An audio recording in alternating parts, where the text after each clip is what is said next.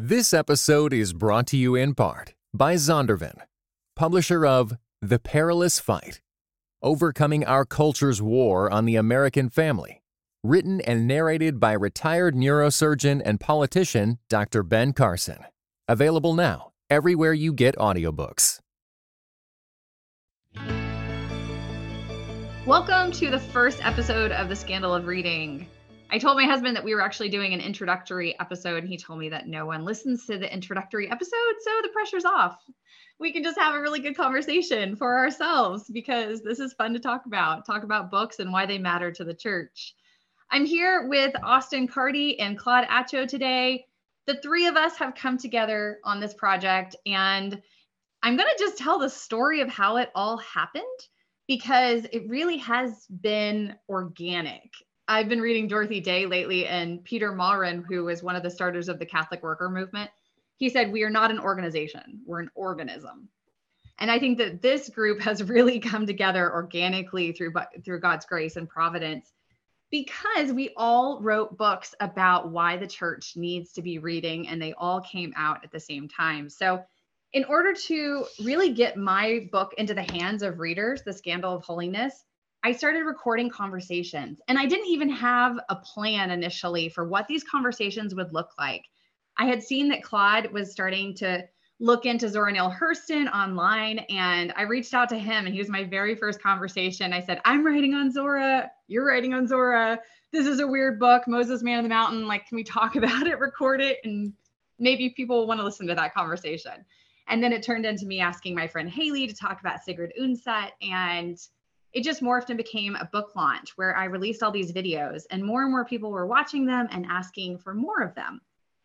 And as that happened, at the same time, Austin Carty had reached out to me because he had written The Pastor's Bookshelf, which I recommended to many people and gave to friends, gave to actually our youth pastor, uh, our family life pastor who loved it and passed it on to other people.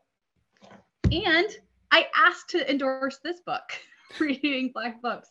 It's the first time and only time in my life I've asked to endorse a book, but I believed in what it was doing so much because it sounded so vocationally aligned with me that I reached out.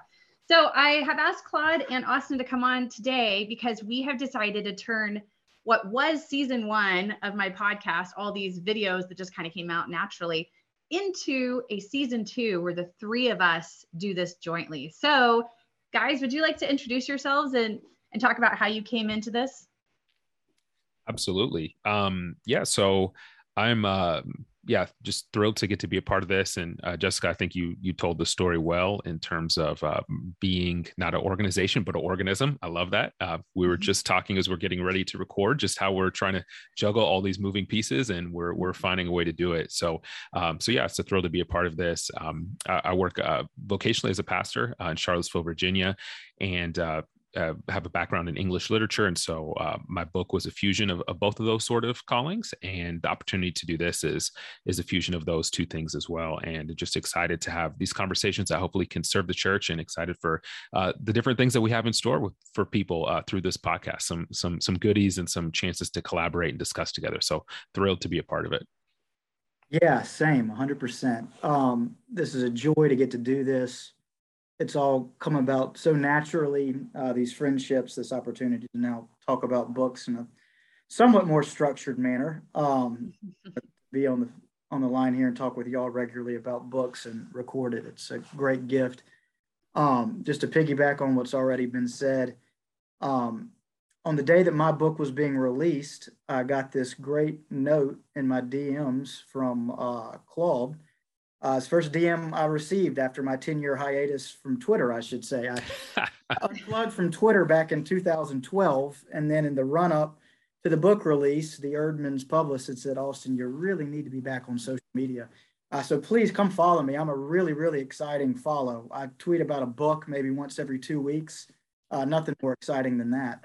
Uh, but so the day that my book came out, I, I tweeted about it and some folks had shared it and uh, Claude had seen it, and I saw a little note there in my in my DM box, and uh, I'm probably outing myself as somebody who doesn't even know any of the terminology. I don't know if you call that a DM box, but you're doing great.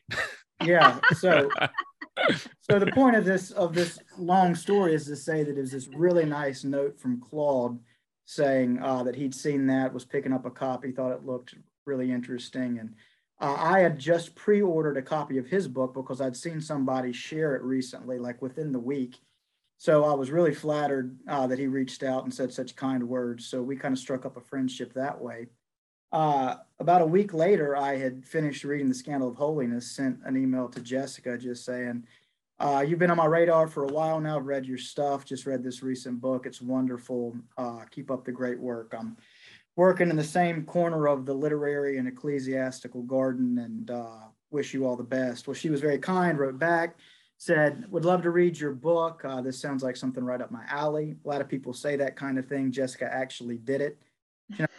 She put it out on uh, Twitter, and a lot of folks uh, responded to me because of that. So we struck up a friendship.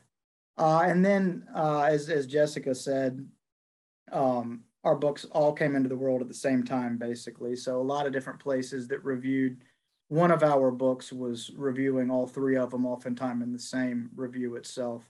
Uh, so to, to have those friendships formed that way and to be working on the same thing, to be passionate about the same thing, namely literature and, and the church, uh, it's been a great gift to me. So to get to now do this and do a podcast and talk with friends about books and ministry, it's it's a real joy. Yeah, logistically, we're going to have these conversations with a lot of new Christian writers about old books, right? Books that, you know, whether they're 100 years old or 800 years old or only 10 years old, um, but books that are just not reacting to the present moment, but with writers who are reacting to the present moment. And I think that's important to have these Christian writers who are putting words out there, but they have almost a prophetic vision because of the things that they're reading that came before, right? And so I'm having a lot of these conversations logistically, like this season will all be my interviews with people.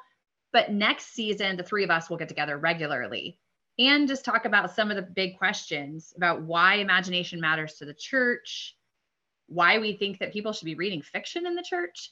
So I wanted to start this introductory episode where we not only introduced ourselves, but just talked about like what are those questions that we face? Because we all hear weird questions. I mean, I'm a school teacher, have been a school teacher, have been a professor, and also, you know, now a writer more than anything else. Um, so I'm coming from a more scholarly side of the question, more from the education perspective on like why Christians need to read.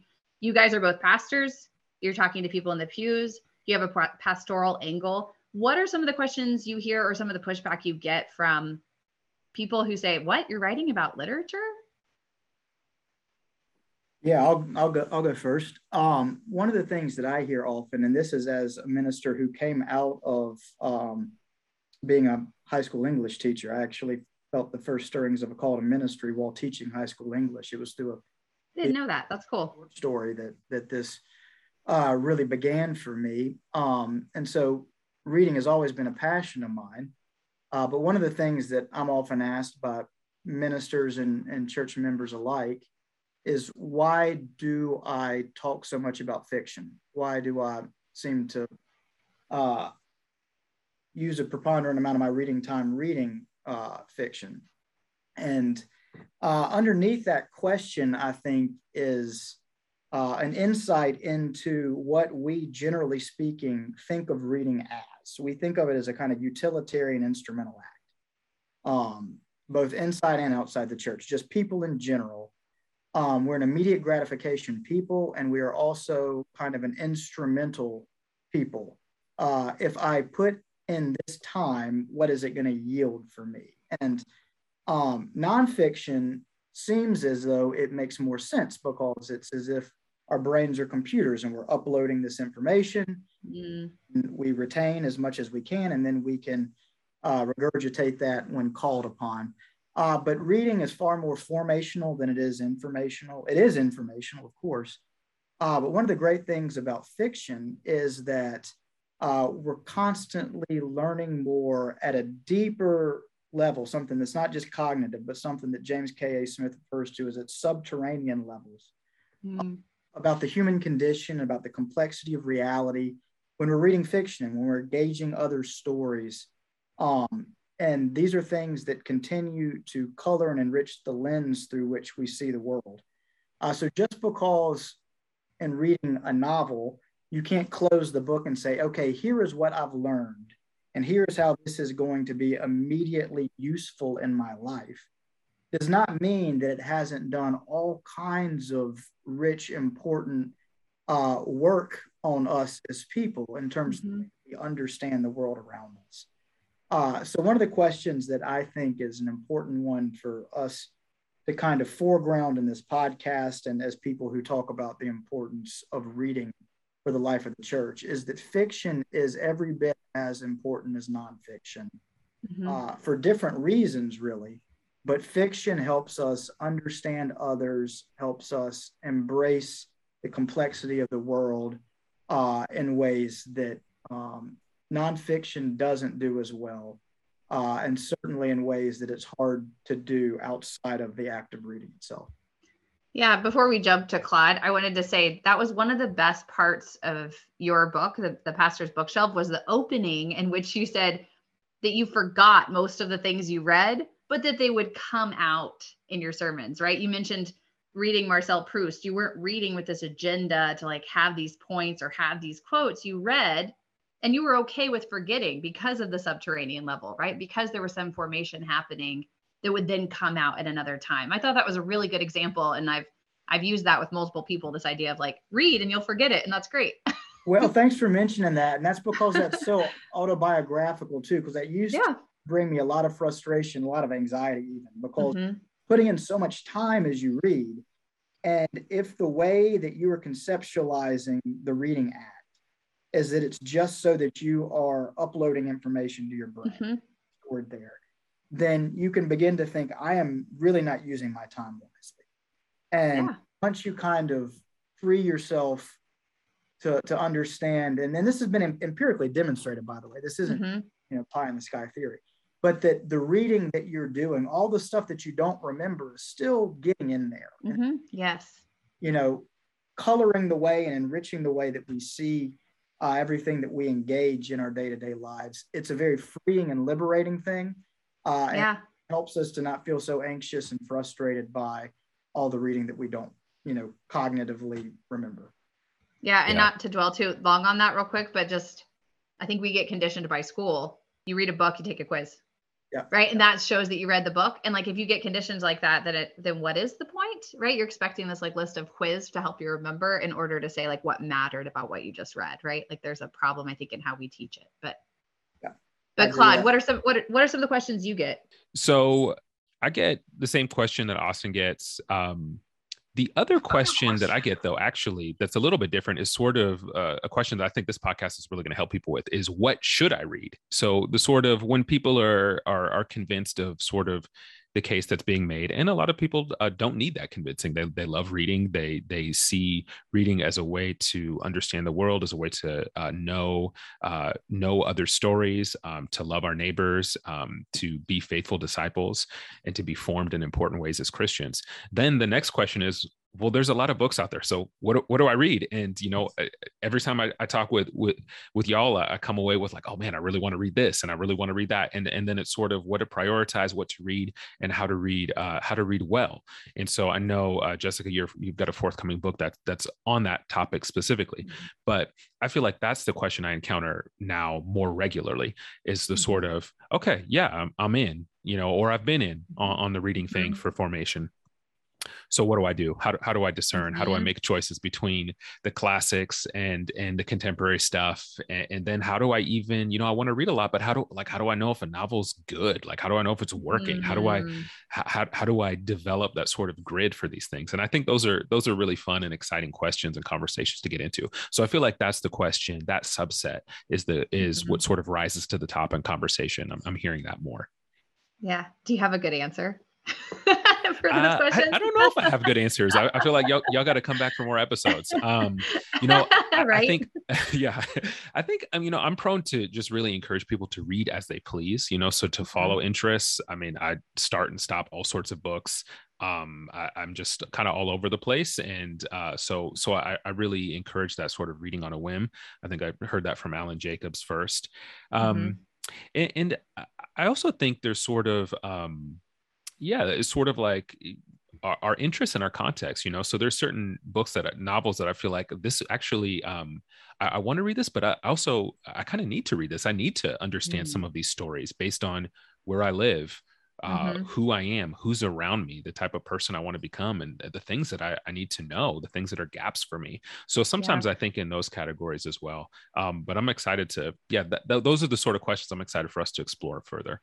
Yeah, I'd like to piggyback on that too, yeah. Claude. You, you said something that that just got me thinking that, you know, one of the benefits I think that uh, engaging in this ongoing conversation uh, of folks that are thinking about reading in the life of the church is that once folks have really begun to do this, one of the things that gets developed is uh, it's another window into being able to give a real gift to someone that in dialogue with someone once you kind of have this reservoir built up that uh, you've you've read you know a, a, good amount and once you're in conversation with someone this is something i know we do as ministers a lot but jessica i guarantee you do it a lot. All readers do this that when you now have this tool that's in the toolkit that you're engaging with someone you're hearing about their life something they're going through suddenly you have this moment where something they're saying is connected to something that you recall from a book to where you can say, you know, this this would be a great book, you know, for you to read. I think I think you'd really enjoy this.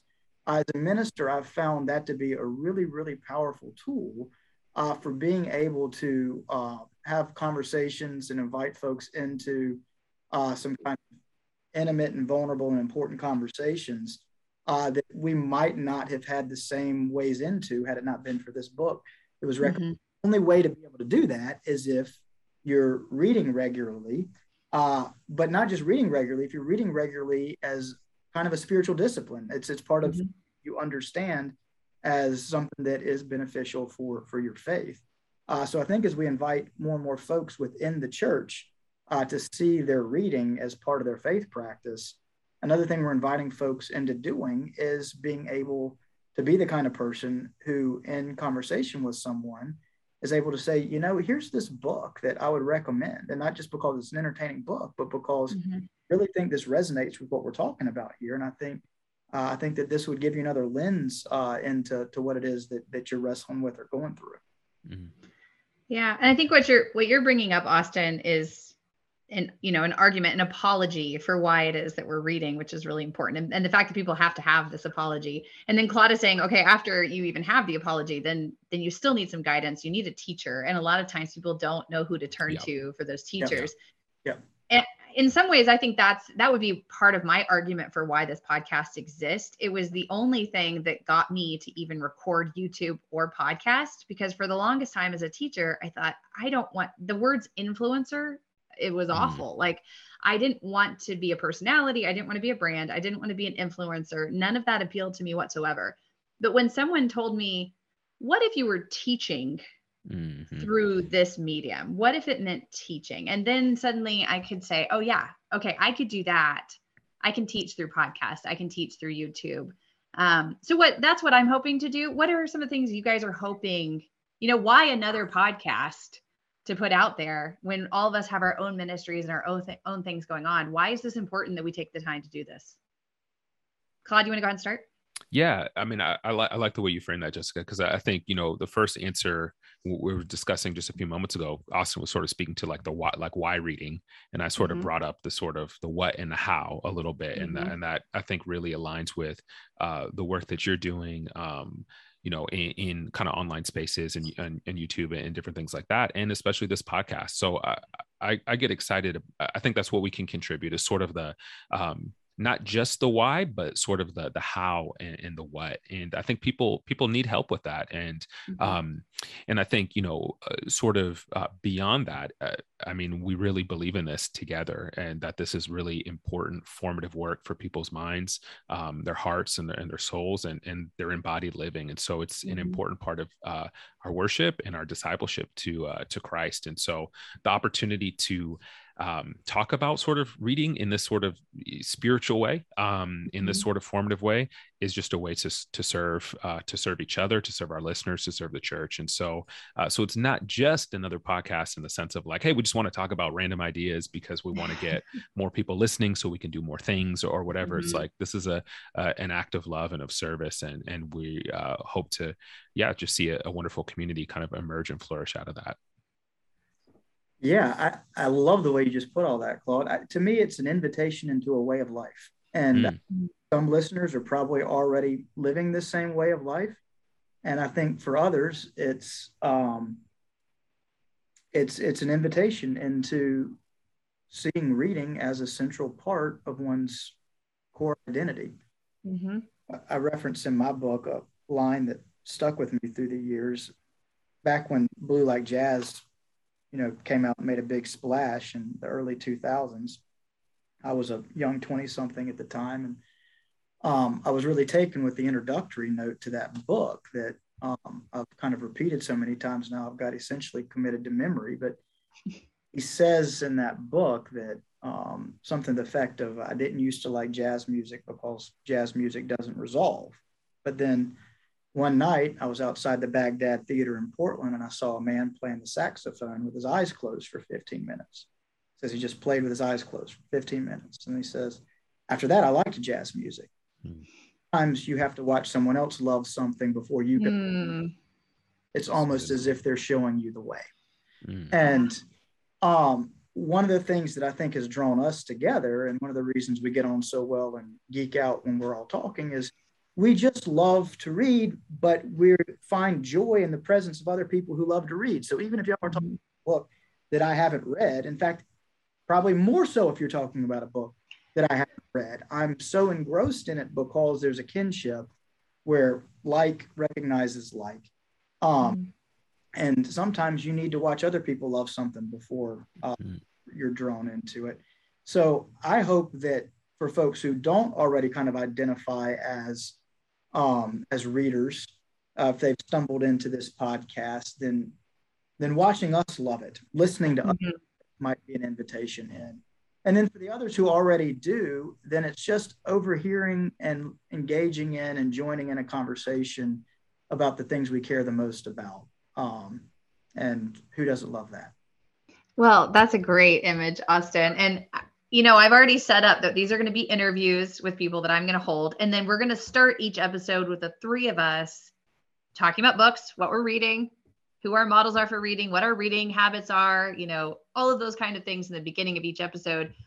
But then there's also a way for people not just to watch us play jazz. There's also a way for people to join in. Do you guys want to talk about how there's also going to be episodes in which people are going to be able to play a part? Maybe Austin, you want to start?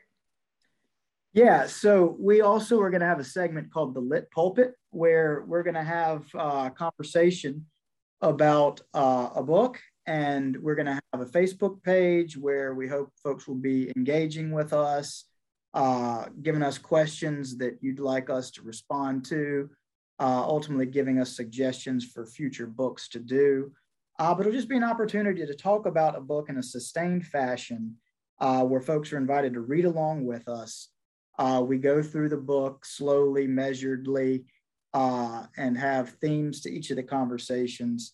Uh, but it's just kind of a window into what does it look like to read a novel, A, but then read a novel um, with an anticipation of thinking about how does this dialogue with my commitment to Christian faith. Paul, do you want to build on that? Yeah, we're really excited about this. Um, this kind of lit pulpit uh, sort of um, uh, menu offering alongside uh, inside the podcast uh, alongside of it. Um, what's really cool about this austin has done some of this with pastors uh, and so what's really great is now just sort of broadening this um, in a in a uh, yeah larger way to anyone who wants to participate. So uh, i think i have permission to share the book that we're going to do right? We're, we're, good to do okay. So we're going to start off with uh, james baldwin's go tell it on the mountain which is a, a powerful and important book a really timely book as well. Um, and so we're gonna we're gonna kick off with that. And so I want to encourage you uh, to grab a copy of the book and uh, start reading along, and um, you'll be able to kind of sync up with us. Um, in our in the next season as we uh, as we move in toward toward January. But go ahead and get that, put it on your um, yeah, put on your birthday list. You got something coming up or or whatever you need to do, get it from the library, start reading along, and we'll have more information rolling out about how to participate, drop questions on Facebook, and uh, excited to build community around a really important novel. Absolutely. Just a reminder for everybody who's going to be listening to season one. If you listen to season one, you'll see Austin and Claude a couple times, but really the heart of their performance, or I shouldn't say performance, um, the heart of their participation is going to be in season two when we really get to dig into these questions and these books and and also feature a book club where everybody can join in. So any last words, guys, before we invite people into this thing? Oh man, people know what to do. Uh, rate, review, comment, share. You got to you got to do that, and you know you're doing it for a good purpose. We're building a yeah, just a community of, of people who want to read uh, and grow in love for God in the process. So um, so yeah, do do share this around with your friends, and we're excited to be on this journey together. All I have to add to that is amen. Can't wait to do it. Fantastic. Thanks, guys.